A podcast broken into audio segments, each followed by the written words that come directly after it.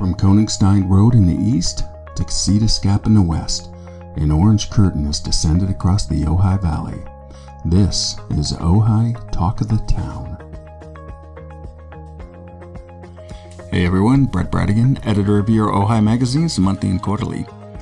This episode, our guests are Susan Collegian and Jolene Ray Harrington to talk about their Furious project. Hey Susan, hey Jolene. Hi. Hi. Thanks for joining me. Thanks for asking. Our asking. pleasure. Yeah, I want to hear about your Furious project and uh, how that's why it came together and how. Why don't you give me the cliff notes? Um, I don't know if I can do that, but I'm going to give it a shot.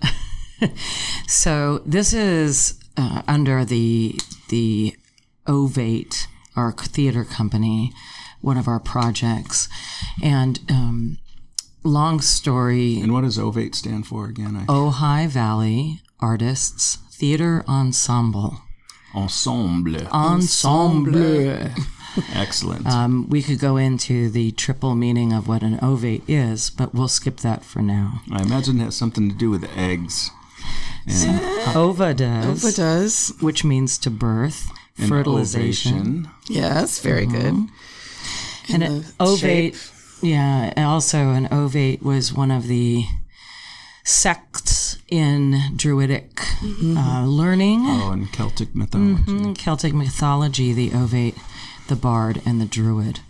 So um, the ovate was for healing, the healing arts. Uh, we Which is something we consciously incorporate into Susan's methodology. Yeah.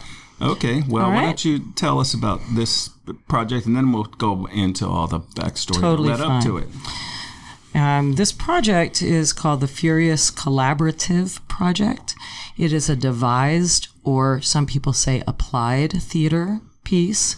Not everybody don't know knows what what that that is. I am one of those people who doesn't know what applied theater means. It's a it's a genre of theater. It's a type of theater which has the entire crew, cast, producers, developers in collaboration with each other. So there might be a director at the helm that holds space for all of the other people. Unlike traditional theater, oftentimes um, technical aspects and the crew can be split from the cast and the producing team. This sounds like the living theater. Very much so. Yeah. In addition to that, and I'm not making Antonin Artaud. it. Mm-hmm. Well, it draws. I just draws. A, wanted to drop that name. so I, I was impressed fancy. with that, Brett. yeah. Antonin Artaud is would be one of the people you'd see on a Wikipedia site that said what is devised oh, theater, Snap. Along with. I don't know anything about it. I'm not accusing you. Do we want to talk about that? I have another day job. Yeah, I'm here for a free session. See, this is what I've been doing with the podcast. It's been working out wonderfully well. Right, right. Okay, back to applied theater. So, uh, along with Artaud, um, there are several other people that throughout history have used theater for this type of work. Um, and so, so this piece, uh, I am the director of, and am collaborating with producers and technicians, etc. Most devised or applied theater, I would say, you know, maybe all. You could, you could I don't know the percentage, but um, very high percentage is because they have an agenda. There is a specific reason and theme, and a lot of times it has a um, activist or political piece. And just trying to bend everybody to their will to get the piece made. Not at all. Not at all. opposite, I it's, think. it's much more inclusive. We feel like if everyone top down from crew to cast uh, takes ownership of it, they're going to be much more committed and invested. And what the result will be will be more authentic and more powerful. Now, how much of a script do you have or a Good. structure? That's a really good question. So some devised theater starts in improvisation, which we have done other other programs just like that. For this particular one, I gave some thought um, to have an existing script that I can have some license with to actually change and then cut it up and, and interject movement pieces, song, and what's called verbatim theater, which is people writing their own monologues. So we're Writing them and rehearsing them, or are they just mm-hmm. not improving at the not improving. So our first phase of rehearsal going on right now is called the development phase. So we're coming off of a scripted piece by an ancient Greek writer by the name of Aeschylus. Aeschylus, of course. Yes, who And wrote the pain Furies. falls down like oh shit, I forgot that. You're hired. say- We need You're more good, men. you're good. way. the uh, We'll, we'll, we'll get famous into the meeting. Aeschylus quote. yeah. in, uh, that Robert Kennedy yes. quoted at uh, yes. Martin Luther King's Absolutely. death. It's on the back of a pickup truck in a crowd in Indiana somewhere. That's actually true. Pain which falls down the something of forget. I don't. You know, we're all going to go look that up when we get off this podcast now, Well, right? I feel bad now. I, okay. Well, Aeschylus was a sounds fun. predominant playwright during the Festival of Dionysus and um, had a lot of criticism and praise during his time because of him pushing some boundaries and envelopes of what a democracy might look like or what Hmm. uh, social. Social- ap- ap- go ahead. I was going to say so, the social contract. Yeah. It, it was very much his idea was very much a collaborative uh, government, and, and that it could only be effective if every, I don't want to say everyone because it didn't include women and it didn't include slaves, but which the- was- right, but included in their percent of Athens population. Correct. There's hundred thousand people roughly, and ten thousand of them were like had the plebiscite. but that is a, was a step. Oh my God! And it was- over and the it- divine rule of kings. Exactly. Yeah, now, step. it's also important to note that they did devolve from that because we do have, you know, Pericles coming up, who reportedly as a child watched Aeschylus's plays unfold and even invested at one point in the production of them, which is kind of ironic that he ended up being a despot. It's a slippery road, Yeah, democracy. not yeah. Pericles was put into that position as much as he, the people of Athens with the Peloponnesian War going on, they required somebody to muster the armies and everything else in the navy.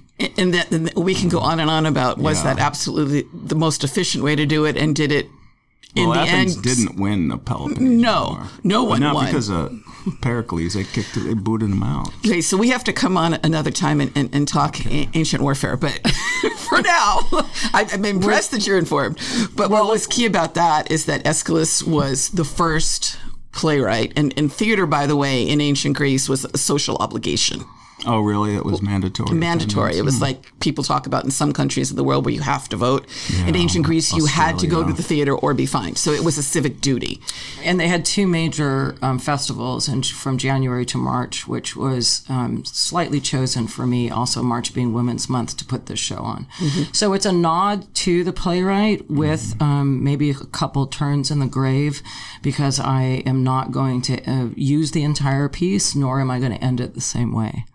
But we're going to refer to it as a platform that is the question that I've brought up about um, women's oppression or female empowerment, the women's imp- oppression for the recent political and um, social things that have been going on is not new. So I'm tying it into thousands of years of going back in history and asking the question, why did it happen in the first place? So we're tying in a playwright that also brought those themes up. Oh, well. really? He did have a proto-feminist uh, observations or The? Ecclesia, as you say, which is a play that is very often put aside, is about women taking control politically. Okay. And depending on how you interpret the Oresteia, and this is something Susan and I have had really vigorous discussions on. It- eh, eh, Dancing, dances, not battles. I, I mean, if I might share my own personal anecdote, when I first saw, and that Oresteia is a trilogy of plays, take, it takes, they're meant to be done in a unit, takes place beginning of the Trojan War. Ten years later, Agamemnon comes home to his, his wife and her lover. Murder and mayhem ensues. Uh, traditionally, it's played with Orestes, who kills his mother, as the hero. And I remember seeing that Orestes being Agamemnon's son. Uh, son, correct. Son, Thank you. Mm-hmm. I remember seeing that and being profoundly upset by the performance because Orestes is generally, although not always, portrayed as the hero for killing his mother. The mm-hmm. rationale that the mother had for killing the father, being that he sacrificed the daughter to the do- gods so he could get a fair wind to go off to the Trojan Wars and plunder. That rationale has been somewhat underplayed and left out. Clytemnestra's story, in our view, hasn't been fully realized. So this has become both what the author's intention of it was from this is up for debate. Uh, there have been modern critics who see the fact that Clytemnestra, in her argument with Orestes, states four times, "He killed my daughter." but that's not even really thought about or contested of that that was a rational thing. It doesn't matter. Well, I like the idea of taking a different character's point of view. That's like so both, Rashomon, like Go into- it's also an allegory of the connection with the mother being the mother earth um, all of that which creates and the killing of the mother literally and figuratively on how it's just secondary to um, the killing of a son or the killing of a husband. Or the that- sacrifice, sacrifice of of the- some female life or or uh, integrity, which is part of our argument of that all life is is well we can get into the, the pro-choice and the and the um, and the pro-life of what that actually means to us but I really want to go back to how this inception that this play started. this is where you're at right now. This development phase. Mm-hmm. we we have started. We've And had what's your troop? How many? What's what do you get? 25 Wow. yeah 25 um, from los angeles and and adjacent up to up That to includes here lighting and the backstage and carpentry and everything else Mm-hmm. Yeah. that goes into it. there might be more of the people that come along and How many could get to sta- on 40. stage do you reckon, or is it even something There's- that's there's- not even known yet? It's a process. So we one of the main tenets of Susan's uh, direction and methodology is to really be invested in the process. Although uh, obviously at some point we'll script, we'll make decisions. yeah. But by staying in the moment, we're not attaching to what the final outcome will be yet. So we ex- we anticipate some people may fall away. We've got an extensive development process, so it's very difficult to get people, artists, to commit this or even to have time? kind of time, and especially considering that some of these young women are coming as far away as Long Beach. Uh, How did they find out about it? All right, Susan, go ahead. Put it in professional papers for casting. Oh. Yeah. But I think a lot of it's been word of mouth through people that have seen that say you should talk to so and so, you should check this out, you would love it. I mean, there, we're so fast these days. People can't really sit down for more than 90 minutes. Nobody wants an intermission to come back into second act. Commercials are eight seconds. If you go over that, uh, it's just too much. So Podcasts are three and a half hours long. it Doesn't make much sense, does it? I don't know. People People's attention spans are, you know, I think this works three seconds and or three hours. well when you're on the road and stuck in traffic. I think podcasts work really, really well, and and also audiobooks. However, um, I have to try to stay on track. Um, where was I? You were talking about the development process. Yeah, and, and- how long it is for us versus traditional So theater. we are we consider us ourselves artists and craftspeople of theater, which is different than doing something purely for the form of entertainment, which is fine. It's just not what we do. So what makes us different is that Jolene and I were both classically trained, meaning that we went through um, briefly a conservatory process and learned really whose shoulders we're standing on. We have in-depth theater history knowledge and um, really look at how theater and the arts with a capital A can be a transformative and healing uh, venue to to help society because of the nature of the art. So we're directly connecting to an audience and we are portraying human emotions makes it quite different than a lot of other art forms. Uh, that's obvious. However, this type of style which which is not new, you know, Yeah, well, I was thinking of uh, vagina monologues. Sure.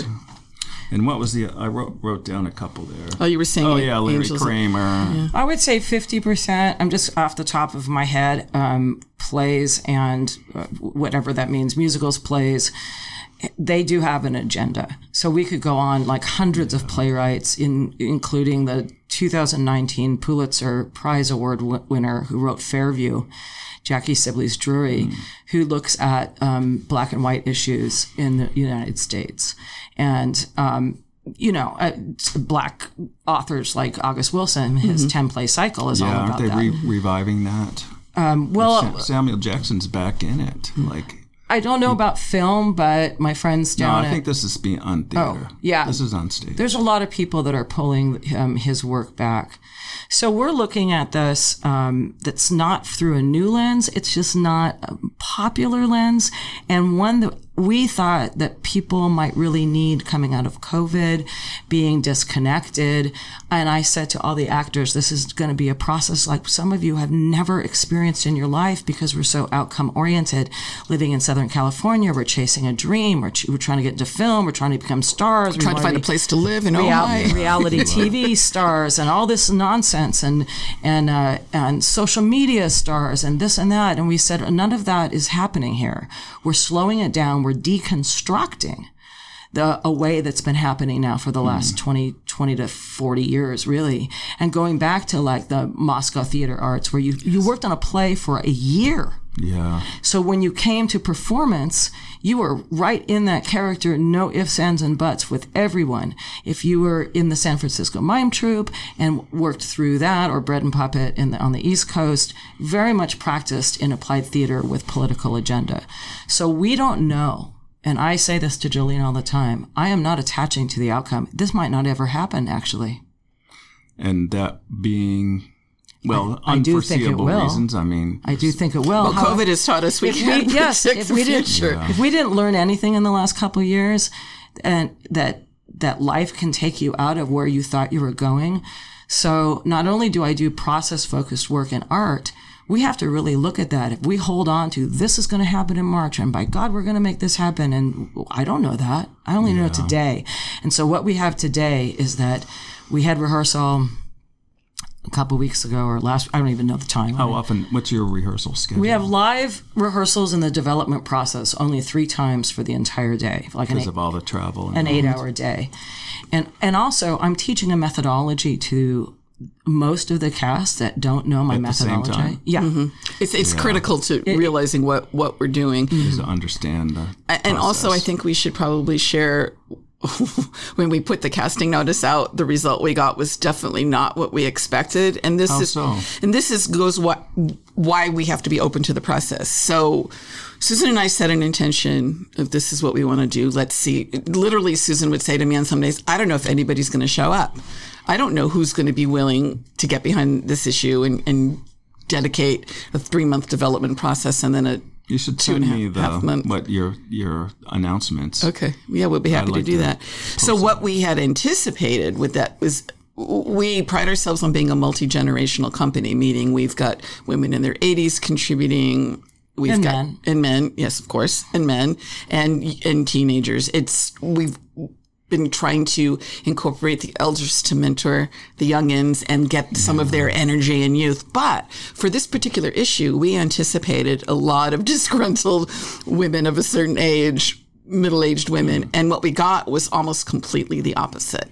Who showed up and who was telling us in their auditions, I am hungry for something like this. I want to sink my You teeth said they're into younger, this. Young, They're all, yeah, 18 to 25. 18 to 25 in different stages of college in out or you know ju- just graduated or just going in. And a couple of them came and said oh you know we took a social advocacy theater class. We didn't think it existed anymore in the united states. We we read about it in our history book. Mm-hmm. And so they said that they saw the casting notice and just flipped out and you know drove two and a half hours to come see us. And um, so we got a lot of young people, and we were very surprised because the average turnout is um, predominantly female for a lot of the theaters around here, and also uh, like like Jolene said about our age and over you know women of a certain age, men of a certain age. So we had to take what was the universe Given gave to us. given to us. Yeah. And at first we were like, well, we're going to get into some gnarly women's issues. How much life experience have these young ladies had to really experience discrimination, oppression, the stuff that makes us enraged? And what we're discovering is they are very aware of the issue. And if they haven't experienced it themselves, Well, they're certainly they're in the Dobbs window Yeah, and they're exactly, and they're concerned about their future, and they've heard from their relatives, Their parents and their, Their parents. grandparents, their aunties, their their dads. that was so interesting. Last we had a writers' workshop last mm-hmm. week, and they were sharing events from their past and from their from their heritage that have informed their worldview about women's issues. So we consequently have adjusted our expectation and went, well, well, the universe wants us to mentor Yeah, and learn from these young, get their take their energy and put that forward. So it's very exciting. So, do they are they theater majors? Most of them are theater Mm-hmm. Yes. people. Yeah. Is that And some are some are some, are actually some are writing. just curious? Yeah. Yeah.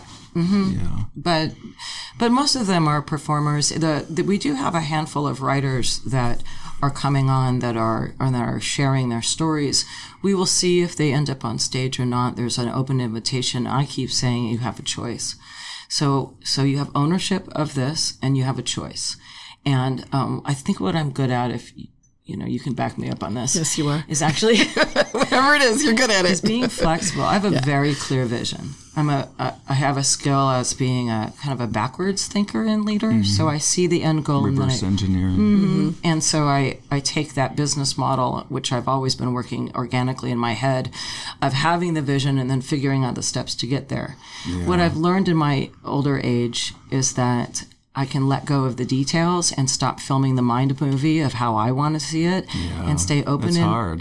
it is, but you know what? I've practiced it a long time now, and it's one of the benefits of being a psychotherapist that I actually learned the tools Did you just emphasize the first part of that? I do as a joke, and um, and so and so by letting go of the details, but having a clear vision of the outcome of like artistic outcome of what I want to see, then I can allow for collaboration to happen because my ego doesn't get in the way, nor does my neurodivergency of like I've locked into that and I have to have it a red filter. Yeah. No, I have given that up. You know, I've given that up completely and allowed this to happen. So what has happened is that these people are now feeling safe to do a true collaboration with a leader. And you can't really have a good collaboration when there's Facilitator. facilitator. Mm-hmm. yeah. Without that strong facilitation, then it becomes chaos, which I've done also in the past and been a part of no leadership. The show never happens. It's not fun. So, so there has to be an anchor. I would say like a, a touchstone person or a, you know, a point person, and I put myself there um, in, in with wearing a lot of hats, and then am guiding and facilitating and teaching the methodology, the content of these people's own work, the the movement component, how it takes shape, is everybody, and it will be unique to Ojai. So what we really want to have, I think, in the biggest dream of the future is that we send the script, which is a skeletal Aeschylus. Is it already uh, sort of Yeah, got a framework? yes. Mm-hmm. Yeah. And let's say one scene comes down of, of Athena talking to the Furies, and then it has a break and it says, insert monologue one here. Insert first poem here. Insert dance movement here. And so it's a non-linear, abstract performance piece. Well, how abstract though? Are the monologues going to be completely unrelated to what the text of the? Yes and no. I mean, obviously, thematically, there's a there's a through line for sure. Mm-hmm. But we we and we're kind of known for this. We'll flash back in time and up back to present and mm-hmm. somebody's personal flashback. We're not restricting that. Whatever mm. comes out, if it if it functions within the whole, if it's somebody's truth, if it amplifies our message, it's probably going to stay in. Okay, but I was asking more like the. You know, you have mo- insert monologue one. You're you're Well, we're making those Right, decisions. we'll do, but then we're passing where. this torch on. We're passing it to a theater company in St. Louis or in London or Oh, I in see. You're Berkeley. building a whole structure. Yes, and then they're going Very to cool. personalize that, mm-hmm. and they'll have the structure in place. They won't have to spend maybe three months in development process, but they can plug in their own perspectives, their own experiences, and then pass that along to another company. That's our overarching dream, with this project. yeah. but we'll see. We'll see how it We'll goes. see how that seeds happens. are all sprouting around. Because, How- because yeah, how different long regions. is it be? Uh, well, I'm looking at 90 minutes. I don't know. Again, I'm going to let go of that outcome, but No intermission, 90 minutes. it, it works better these days if we have more things to say because we have to have these certain things in there, then we go with an intermission. Again, I'm not going to lock into that. I have a. Just like the the Ojai Music Festival, which I adore, but they lose half the audience at intermission very often. But uh, I don't think this is going to be on par for like, you know, an eight hour function during the day. like uh, Hopefully, we'll keep everything. It's not going to be the do they do, Kentucky cycle. Yes, do? we're not doing that. This by, by Ruth. Um, I've been in so many shows in my entire life, and some very recently that have gone over two hours, and you lose maybe one percent in theater, or ten percent if it's a really bad day. I don't think we would ever go over two hours. I have a great sense of timing. Um, Yeah, she's cut me down on many. we'll say it in another way. I've edited, edited. you. She's curated the jewels. But but I think a lot of that, and if you don't mind me saying this, Mm-hmm. you know, I fully trust Susan's judgment. We've How col- long have you guys worked? Yeah. uh, I mean, it seems like Since forever. 2017. 17. We met um, during an OPAT production of the Scottish play that Michael Addison was directing in town. And and one night after rehearsal, um, we realized we'd have parallel lives in early Hollywood to San Francisco to the training that we had. So Friends, we have a lot in a common. lot in common. So like that has also resulted in that we are producing a um, a scripted drama pod play as well during COVID, and we just we can rattle off ideas and kind of cut through twenty years of of just you know crap that people just getting to know each other would have to deal with. We're very Shared understanding. Correct. Simpatico. like I remember when you were we were rehearsing for a, a, a mashup play that she wrote. Sh the direction she can give me is very minimal, and she'll get she'll like, yes, that you knew what I was going for, and I'll start or I'll be writing something, and then she'll go, oh, I see it like that, yes, like that, Shorthand. shorthand. Yeah, we're and very it's, shorthanded, It's yeah. incredibly liberating, and it allows us to move forward with our shared vision. So I trust Susan. We've done workshopped a lot of things together, performances together. And when she goes in front of a group of new cast members who maybe haven't worked with her before and says, trust me, I have to jump in and then go, no, really, you just let go, trust her. She's got this. And she very quickly is able to get that point across and make people feel safe and held so that mm-hmm. they can be vulnerable, so they can fail, they can try things they haven't done before, they can express themselves. I found um, a lot of times in theater and the arts because it draws sensitives. It draws sensitives, uh, empaths a lot with some fluctuation. and some narcissists, as I've noticed. Yeah, quickly weed those out. Present companies. that the theater or collaborating in any ensemble can often lead to unsafe feelings for people oh, really? You mean like with f- cast members, castmates, and and directors, Directors, and producers and Harvey and casting and directors. cat, you know, a Yeah. whole bunch of. Um, Did you guys see uh, Marilyn or uh, Blonde Yeah, not a fan. with Anna Ar- de Armas? Why not? I, I thought it was uh, very true to the Joyce Carol Oates books, which I hadn't read in a while, but what I remember Okay, of it. I we can. That's another review discussion. You're just talking about you didn't like the way I didn't like it the was done. filmmaking of it. I just thought she's so beautiful. I just couldn't like look away. See, But they had the bad parts in there too. You know, that was really. I just didn't think it was. A, I don't didn't think it was a well constructed film myself. It, Okay. we, we, the issue is I personally, but everybody, uh, and this is what that's one of the projects that inspire both lovers and haters. And I think it's a good film in that people are still talking about it. Mm-hmm. yeah. So th- as Raising an art, the questions. raising the question. So as an art form, that was successful. right. good, good way to look at it. Yeah, that's great. So let me tell you how this started. Um, uh, we were very excited to come out and produce a whole season after being dark for so long.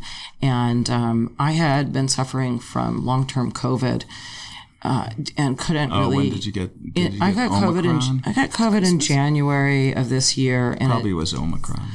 I really don't know, and it doesn't really matter to me. It was the thing that had completely wiped me out, and so I have an energy that is much younger than my my chronological age, and I don't stop with projects. I produce, produce, produce, and uh, I couldn't get past my day job. I went right to sleep, so I didn't know how we were going to start this season, um, and when I I went back to school in 2020 to get the degree I always wanted, which is an MFA. I already have a, a, terminal degree and as a psychotherapist. So I went back to get a degree in theater education and did my summers in Mississippi. In a theater program? Theater education, yeah. At the Mississippi University for Women, which is not just for women, by the way. So I don't know about that one. so I went back during the summer, which was at the time of the um, Supreme Court reversal and I felt a rage that built up in me so much yeah, so. You I, and uh, many others. Mm-hmm. Well, I'm in the South, and I'm in Mississippi, which is an interesting right state the, to be there, in, yeah, in the middle of Mississippi. Yeah, right. During this time, from yeah, and looking at all of that, and looking around that that city that I was in, in this university of educated people, and looking at the different colors of women, and looking at who was speaking up and who wasn't and um, really seeing the bas relief almost of what it's like to be on this side of the of the nation, and still feeling enraged. So I didn't know how to process that. And what I always go back to in my life now is that there's two things that keep me calm: is being on the back of a horse and art. So I process. What about my, Xanax? Have you tried that? I I, th- I, know you're being silly. I, know. I probably and shouldn't I, joke about and that. And I've, okay. I've never taken a medication in my life, nor do I have anxiety or depression. Okay. So let's just get that out. so, no, I don't okay. do that. I don't band aid. I actually feel it. Oh, I work through the feelings. I don't drink. Ooh. I've been sober 32 years. I don't take any band aids and I work through the feelings. And the way that I work oh, through man. the feelings. That sounds really scary. Yeah, well, I'm f- pretty damn fearless, okay? and I'm really, really strong. And so by doing that, I realized that not only could I create a piece around this when I was designing a fury mask at school, in one of my design classes. Fury is a reference yeah, to the to Furies, the, the, the, goddesses of ancient yeah. Greek. She actually texted me a photo of her yeah. mask, and I went, Ins- "Oh, something's going on here." Inspired by H.R. Giger, who really, you know, created Alien, um, the look of Alien, the Alien of Alien, and all of his work of that, but really creating female form that turns into kind of a fascination, beauty, and monstrous at the same time. So I created Alecto, which was one of the Furies. And I didn't know all that much about the Furies other than just general Greek mythology. And then really d- did a deep dive while I was in Mississippi. So I started to process what was going on and what did they say? What did Aeschylus say about this then? Because my question again is, this isn't about Roe versus Wade. This isn't about what we're arguing about right now. It is and it isn't. Where did this come from? Why are we so divided? Why is this such a hotbed? So I want to I want to get down to the source. So I went through that and I looked at one of my professors and I said, What do you think if I did a play around this? What do you think if I did a devised theater piece? And she looked at me and shook her head. She goes, I don't know. I don't know. and the man that runs the theater company, he, he didn't even get it. And, and so, uh, and so I flew back after planes, trains, and automobiles of missing, you know, I can't even tell you how to fly these days. It's been hell for the last couple of years. So as I'm racing down the strip in uh, outside in Florida, trying to get to this last plane to try, you know, circuitous route, um, a voice came out of me that was screaming when I was seeing the door closing on the plane, um, which I won't do on the mic. if you can just imagine how loud my voice could be. the uh, volume.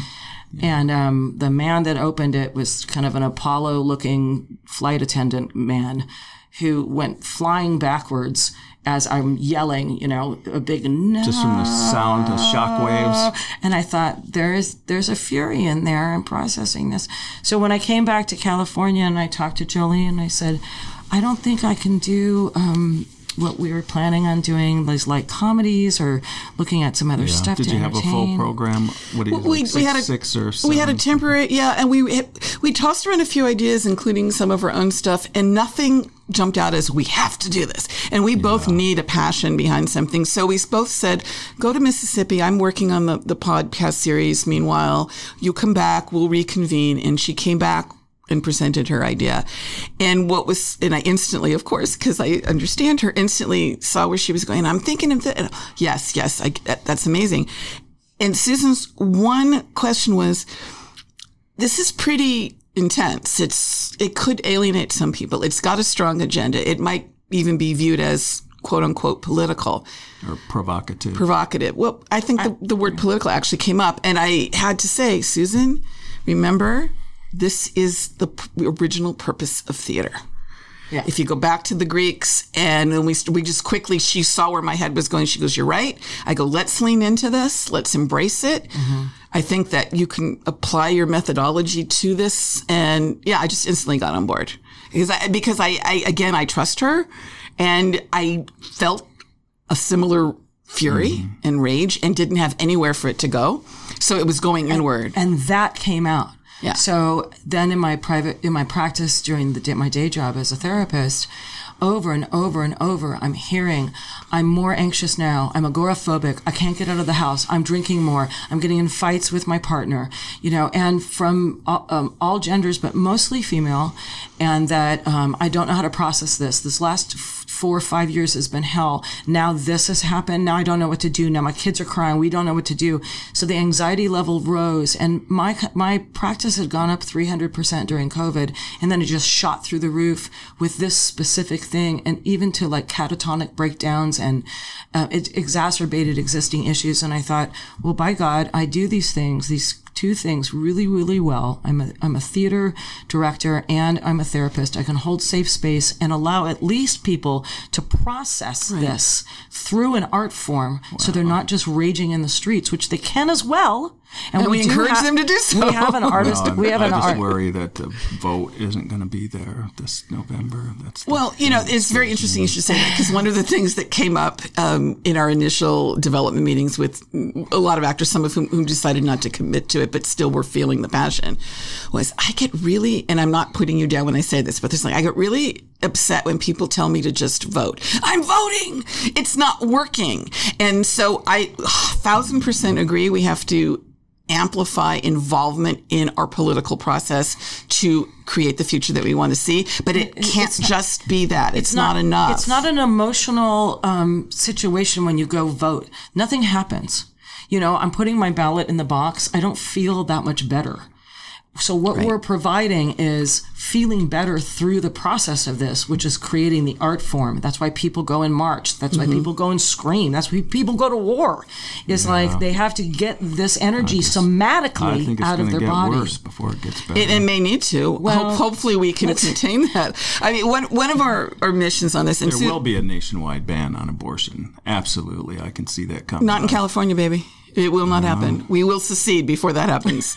I don't want to get into a political thing, but I'm just just telling you that this country is. okay. Well, we're going to push back on that reality. And I'm also going to push back and say And it's that always been. There's always been that very conservative But it's a minority. Worshipping. It's the minority of of the populace. majority of So- people who vote in a system with an electoral advantage. I'm going to bring up Iran right now and just say you. that what's going on there with with women that are much more I know it's suppressed very that's here. it's is very that, um, inspiring, but has the leadership fallen and changed in Iran? Is it? Give it time. I So don't know. I think they're just going to wait it out. They've decided they're not going to shoot protesters. They're just going to let everybody spittle out their rage. I mean, I can rattle off, their- you know, I'm a former history teacher. I can rattle off revolutions. I'm sure you know that you're a very educated man. Change happens in an instant and it happens over generations, but it does happen. And until we put the intention out there for the future that we want, until we inspire the 51% of women and 49% of the men, many of whom, including in our company, support the integrity of the female, because it's not just about abortion, right? That was that is the Oh, that's the most That's a- obvious that's a symptom of it. Yeah. Yeah. of, It is of a Handmaid's disease. Tale. Yes, um, it's a symptom of the scenario disease. For many, many of these Correct. these people. Yeah. So at so- at some point in our time of human beings, we actually got along pretty well, and there and I, I say you know patriarchy is bad for men as well.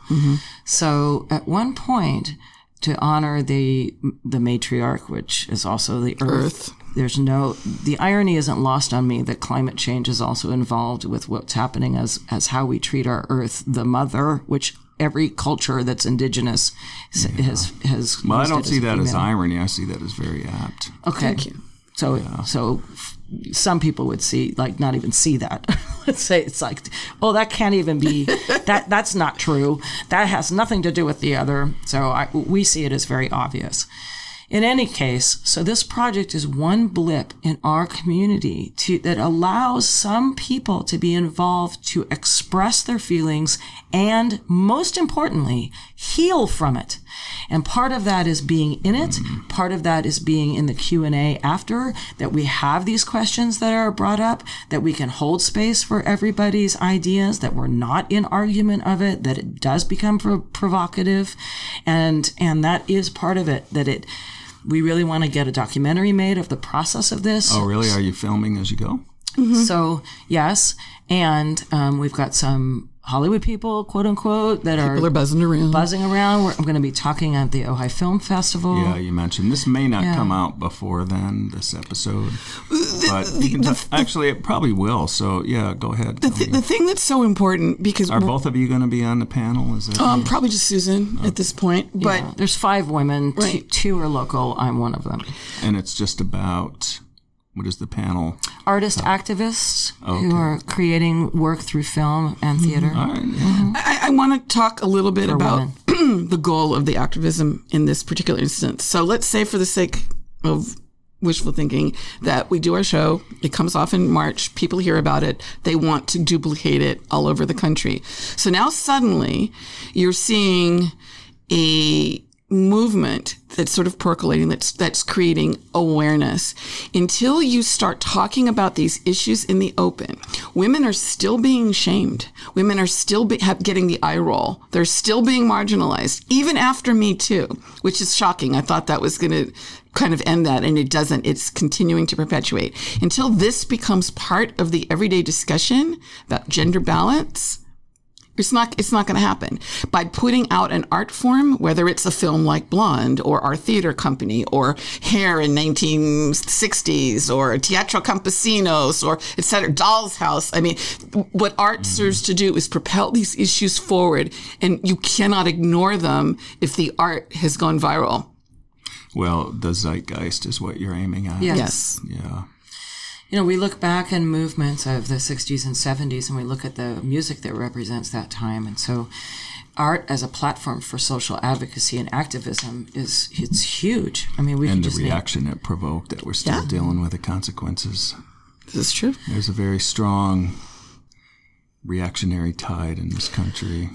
you're, I don't know how we get get that through. No, you're right, Brad. And I'm, I'm going to say that that reaction that you're feeling with what the latest ruling is a reflection of hmm. is comes is based in fear, because they are the minority.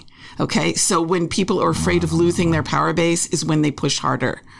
And I feel like they know that the tide is turning. The young people today do not share the values of that generation. Don't vote with the regularity. Well, they're they're going, and this is another reason we're getting it out there.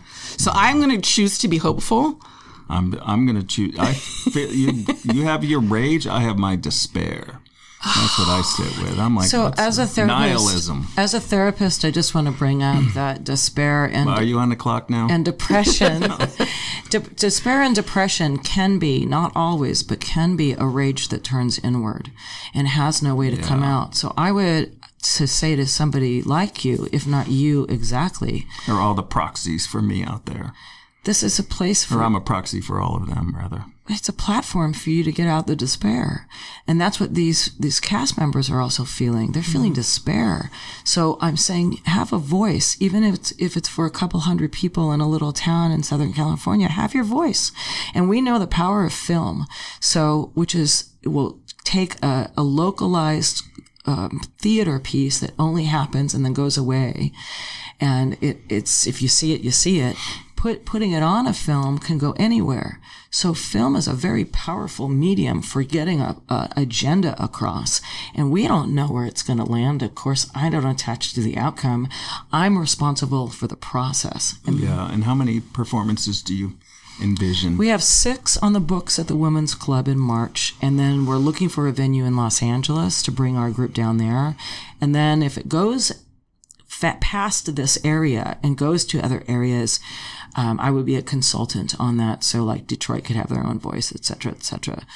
We don't know if we are going to have a little tiny snowball or a giant avalanche. We have no idea. It doesn't really totally matter to us. We have wishful thinking, but the we just have to process, do The it. process. We have to do it. because we're helping. If I help one person, I'm, it's good. Exactly. I want to I want to circle back to what Brad was saying about his despair. I want to talk about Rick a little bit because Oh, Rick Coleman is a local artist. local artist, director, brilliant actor, uh, has thrown down with our cause from day one. And when he sh- we showed up, we had our uh, in person gathering uh, two weeks ago, and we did a little um, filming of it. And he he took me aside and he looked around. And he says, "Jolene, where are the men?" He says, "Why aren't they upset?" He says, I'm outraged. He says, I have a mother. I have sisters. I have a wife. I, I feel a solidarity with the female it here and I'm angry. And I, I, and he goes, I'm angry now. What did he say on this? He was something like, I'm a, I'm a white I'm a white. He goes, I'm an old over white heterosexual man, and I like, and I'm, and I'm like, that's a hard position to be at now. And he goes, and you know what? It's okay. I like the view because we've been on top for a long time. I thought that was tremendous. But he, he was actually questioning his own demographic. He said he just got back from a, a college reunion and he couldn't believe how few people cared. Few men they got- cared. they get past it quick. well, Remember, I mean, they, said have to be involved. percent of white women voted for Trump. Okay, so this probably the- was like more like fifty-one. this is I the argument my husband and I have all the time because he's he, he's saying to me, well, eh, the women made you know even after the grabbing, you know, the women let it happen, right? And I, and I'm like, I could talk about the psychological reasons. yes, why, why Well, that I- happens, we're- etc. but we don't have to. Too polarized. It wouldn't matter, you know. Part of what we're no, nothing that Trump could do that would lose him a single vote. but we also have to give people permission to f- not toe the line that their that their peers are doing if they're not 100% down we have to give them options We also have to remember people- that culturally, people. Mm-hmm. Uh, what we have a we have our own viewpoint from where we stand in our demographic okay so when we talk about men and women making choices um, i talk about people that have been oppressed and people that haven't been oppressed so a person of color who's a male is different right like, different perspective but all women for 5,000 years have been oppressed. So we're looking at a marginalized part of the population and why they do things that way is is a whole other subject of philosophy and psychology of why oh, people self-loathing or something in there? no people that that are at a lower lower status of power often make different choices and that's all i want to say about that is that it's harder to jump up and grab a scepter it's harder to come up and say i'm fighting back it's harder to come up and say to you like i'm a powerful person and i'm not a, i'm not afraid of that Do you know how close the Equal Rights Amendment was from passing? Yeah. It was just two states, and they had the votes. And then Phyllis Schlafly started her letter writing campaign. right and that's a, that. that's a that's an interesting dynamic and That's where it all started, really. no That's where the current. That's where the the power. well we have a little different perspective this is why we're going back to the ancient greeks yeah and you well, know I'm talking about the current conservative structure that's that dominates Well, American we could also talk about how we landed on this land and took over the land and how that current, I how know, we we're relate back to shitty. that. I mean, I mean, there were a lot of incidents along the way, and I and I'm not saying that that wasn't important because you know we're old enough to remember how that came down. You know, and there are going to be people that's, but where for every Phyllis Schlafly, there's a Furious Project, and that needs to get as much press as she is. Well, there And thank you for giving us this platform, by the way. point one. Yeah. there needs to be Exactly, just a little bit extra because we're working on it. the persuasion is what people forget. They just nobody's. They're all shouting at each other. Nobody wants to persuade anybody of anything. Well, and the women, I mean, just touching very briefly on on the whole f- women aspect, one of the things that we're seeing in this workshop already is women have to feel confident to be heard At all. at all. Like even opening their mouths Yeah. about anything. Yeah, I notice that in meetings a lot. But um, Obviously, we weren't in those meetings with you, but Yeah. I, So, I- and then if, if we're not, if we're okay with talking, then we're called a name that's not positive. Uh, we're either it's thought tough. we're thought of that way or not, which is like the only thing I'll say is that when men are, you know, this, oh, he's a you know, she's called a this or that, and he's, you know, lionized for saying, no, everybody thinks that guy's a dick. but he's still holding his power, isn't he?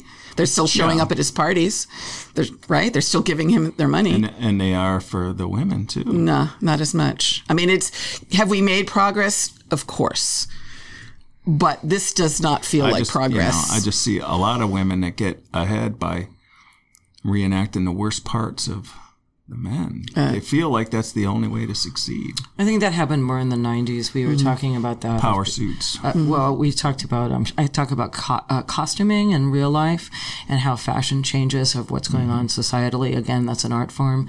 So, um, if you recall, that shoulder pads came in, and that was to broaden our shoulders, and that's Be more dominant. CEOs, the female, you know, and, and I was telling Jolene that some of my worst experiences were actually with um, female producers and casting people than they were male because it was a system that we thought we had to emulate. They we thought, thought they we had, had to to, emulate. something. How So tough they were. I go back to archetype and, and um, true authentic feminine.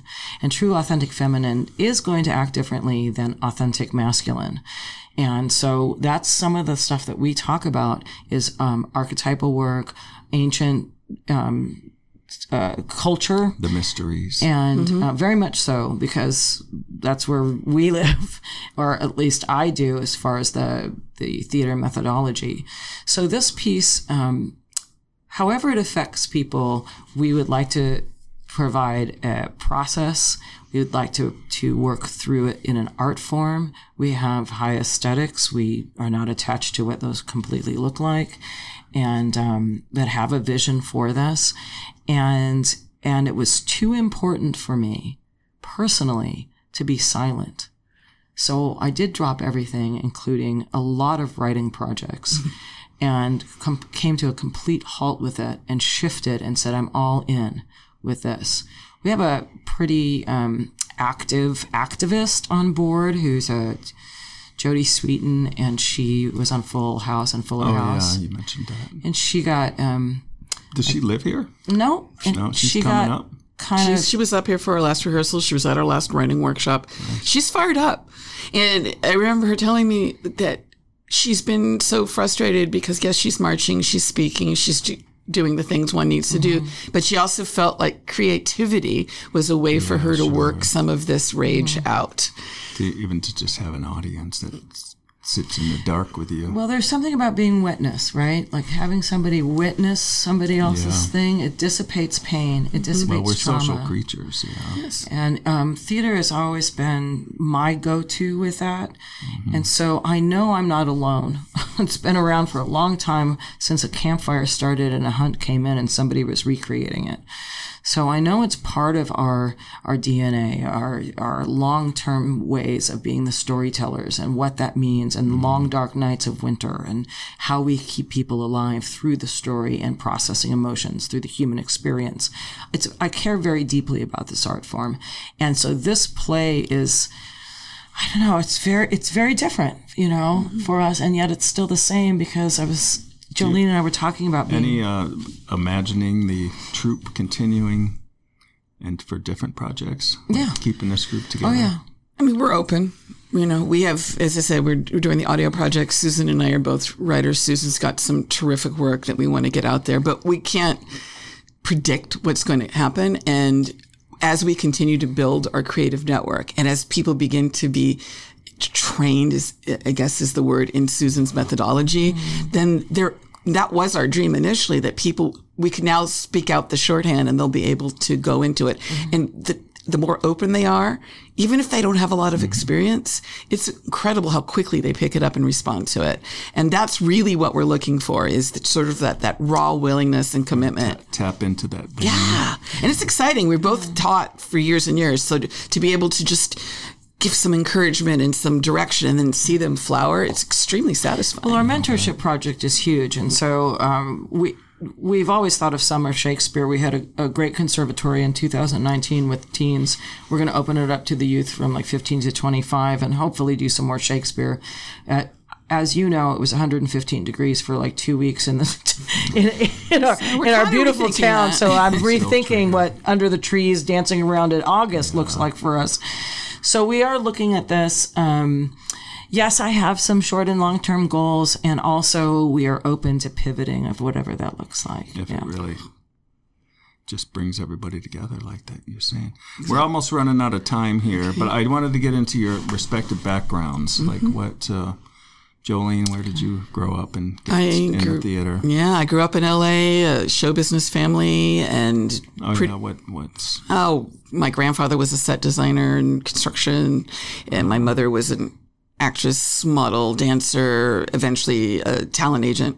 wow So yeah, you know, you're steeped in the culture steeped in the culture, but at the same time, my roots were always in theater. I was doing that since I was a little kid. My brother is a musician and composer, and occasionally will step up as an actor if I need him. And uh, also, you know, it was always that was just something I always did. But I wanted to get training, so I did a couple. Uh, did a scholarship at, program at ACT and was invited to go to London, in san francisco San Francisco. Sorry. george ball Oh wow, yeah, you're taking me back. i only know that because Kitty Winn was yes. Oh yeah, Yes. yeah, yeah, yeah, Yes. yeah, yeah. um, and then London and, and, and worked in, in theater, did some film TV, but that was not a fun experience for me. what the waiting around or just the The whole medium. Groveling It, it's Business, not. It's not business. as a. It's not as satisfying doing it as it is live. Although it's a different art form, and it was fine. And I'm glad to have done the work that I did. But the process, the culture. It's something I knew, and it's something I knew I didn't really want to be part of my life. So I hit, I hit certain goals, certain plateaus, and then finished my my writing career was taking off and I began working on that and uh, really what led me back I kind of phased out theater went back into the writing what led me back was that 2017 production it was post Thomas Fire I've never been so anxious and depressed in my life until now uh, yeah, I saw that. I saw the audition and went. I need to just show up at this audition. I know it's been a while. My Shakespeare chops are a little rusty, but I feel compelled to just show up. Michael Addison was the director I, I had almost worked with in San Francisco, but I had moved to LA and missed that opportunity, and it was fantastic. And that's where I met Susan. We actually shared our scenes together, so um, it was an instant chemistry, and we haven't looked back. She's been uh, encouraging, and I've been writing more and pivoting in as many directions as we can handle at one time. And excited to see, you know, what the next act brings. yeah and susan where did you grow up and I grew up in Tarzana, in a suburb of Los Angeles, and there was a just a huge amount of people that were in TV. Tarzana named after Edgar Rice Burroughs. It's true. Yeah, I used to own it, and so our house was one of the first um, parcels that was sold, and so we bought it. And my t- parents bought it in the seventies, and um, now a very famous director owns it. So it's kind of cool How estate. famous? Um, a- Academy Award winning. I guess that's pretty famous. reluctant to say his name. Paul Thomas Anderson. Oh my God! Yeah. Yes, Yeah. I love that licorice pizza. I just So he lives in my house that I grew up with. With Wow. um, hmm and Maya Rudolph, and he's Yeah. got quite the salon. Yeah, and uh, he writes in our horse stables that I have my horses in. Anyway, so I grew up there, and a lot of people that um, were in TV and film were there, but my my my family was not in at all. I was the odd duck, and I I did theater from the get go. I created my first improv group when I was in third grade. Del Close, Sorry, Del Close aficionado. No, I don't. don't Del close. The improv uh, in Chicago. He was the one that invented improvisation. No, I mean I was seven or eight, and I I just did Yeah. it, and then um, I, I at seventeen I ran away to France and I joined a Commedia dell'arte troupe at a big fringe festival that was going on there, and then I ended up coming up back to the United States just in time to go to the American Academy of Dramatic Arts. Wow. And then I worked in the business um, ever since, mostly as a, on the technical side. I was a grip electrician at Raleigh. I did a lot of makeup. I was, um, oh, wow. I, I worked for I've many, many music videos. Mm-hmm. Yeah, I've seen it from all sides. I became an award winning playwright. I went to school. I kind of late in my life. I did yeah. a lot of work. Um, didn't really make it in the TV and film business, did a few things, and did theater all the way through, concentrating mostly on the classics yeah. and getting a lot of training on that. And then uh, Ojai actually brought me up here doing the Ojai Shakespeare Festival. I played Prospera in like, I don't know, 20, 30, almost 30 years uh, ago. Tempest. So they brought a young woman up who was in her 20s to play a 65 year old male role. And I think that was really a first start of my huge feminism voice that said, I can do anything, damn it. okay, awesome. All right, any parting shots or last words? Come see it, I guess. Yeah, yeah. Be, be, involved, even if it's just attending, if you want to show your support yeah. by telling other people about it. We're grateful that you uh, stepped up to give us this platform. Yeah, yeah. Appreciate well, I'll that. post up more info in the notes. Hey everyone, Brett Bradigan, just thinking out loud. So that was quite a conversation. I must say that uh, I wasn't uh, really in control of that very much, as often is the case. So these conversations tend to go all over the place. I had a very neatly printed and thoughtful list of questions of which I asked none. And yet, when I went back over them, I see that the answers that they came up with, that we discussed, rounded out the conversation in a way that I could not have planned, which, to bring it back to the process for this collaboration and theater experiment and experience, really seems quite apt. Anyway, that's it for this episode of Oh Hey Talk of the Town. We'll keep an ear out for you.